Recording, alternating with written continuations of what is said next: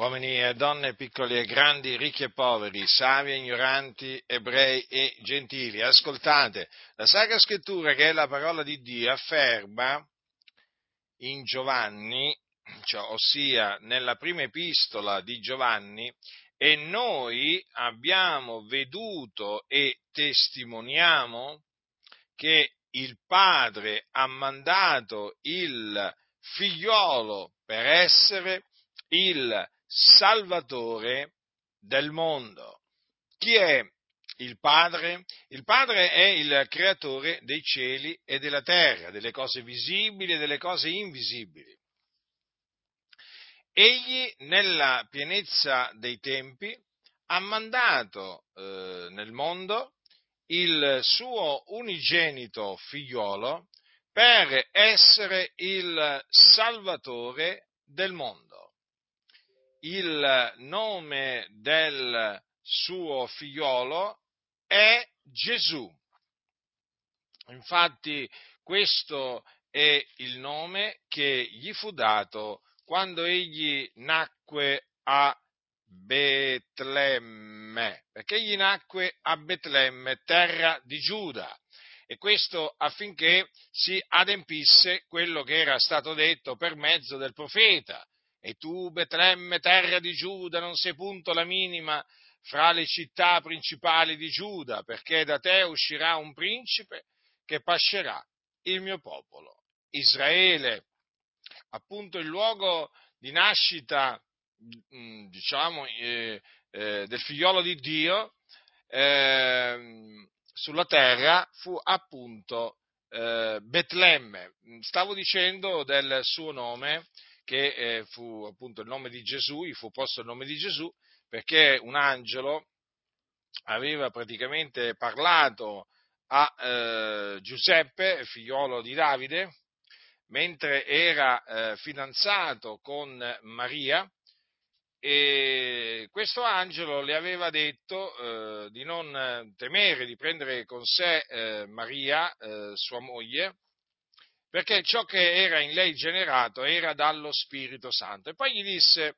ed ella partorirà un figliolo e tu gli porrai nome Gesù, perché è lui che salverà il suo popolo dai loro peccati. Il nome di Gesù dall'ebraico Yeshua significa Yahweh salva. Quindi nello stesso nome eh, di Gesù c'è la missione che eh, il padre ha eh, mandato eh, il figliolo a compiere sulla terra. Quindi un'opera di eh, redenzione e questa è la ragione per cui l'Apostolo Paolo eh, disse che Cristo Gesù è venuto nel mondo per salvare i peccatori. Dunque Gesù Cristo eh, ha portato nel mondo la salvezza. La salvezza da che cosa? La salvezza dal peccato. Perché?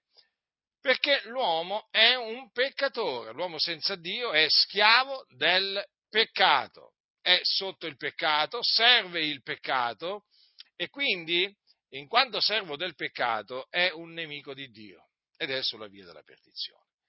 E ha bisogno di essere salvato. Non si può redimere da solo, è impossibile. Quindi c'è stato bisogno che il padre mandasse il suo figliolo nel mondo per salvare i peccatori. E quindi egli è venuto e eh, ha compiuto l'opera di redenzione che era stata innanzi determinata da Dio Padre. Che cosa fece Gesù per eh, procurare la salvezza? Egli morì sulla croce per i nostri peccati secondo le scritture. Fu seppellito, risuscitò il terzo giorno secondo le scritture, quindi ricordatevi che Gesù è risuscitato dai morti, il terzo giorno secondo le scritture, finché si adempissero le scritture, e poi dopo che eh, risuscitò dai morti apparve ai testimoni che erano stati innanzi scelti da Dio. Questo è l'Evangelo, la buona novella relativa al regno di Dio. nella quale credendo l'uomo viene salvato dai suoi peccati. Dunque la salvezza che Cristo Gesù, il figlio di Dio, è venuto a portare nel mondo è strettamente collegata all'Evangelo. Perché si ottiene credendo nell'Evangelo. Ecco perché vi dico di ravvedervi e di credere nell'Evangelo, perché solamente credendo nell'Evangelo sarete salvati, liberati dai vostri peccati. E non solo salvati dai vostri peccati, ma anche perdonati, giustificati, santificati, riconciliati con Dio. Ed otterrete la vita eterna, perché la vita eterna è il dono di Dio. Dunque è tutto per grazia.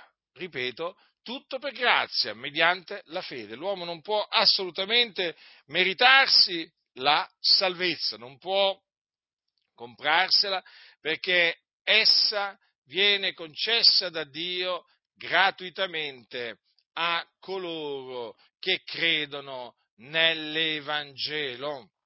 Ma devo anche avvertirvi che se rifiuterete di credere nell'Evangelo sarete condannati. Sì, perché Gesù stesso ha detto che chi non avrà creduto sarà condannato. Quindi l'ira di Dio resterà sopra eh, di voi e eh, rimarrete sulla via della perdizione e quando morirete andrete in perdizione perché morirete nei vostri peccati. E cosa significa andrete in perdizione? Significa che andrete in un luogo di tormento chiamato inferno, dove c'è il fuoco.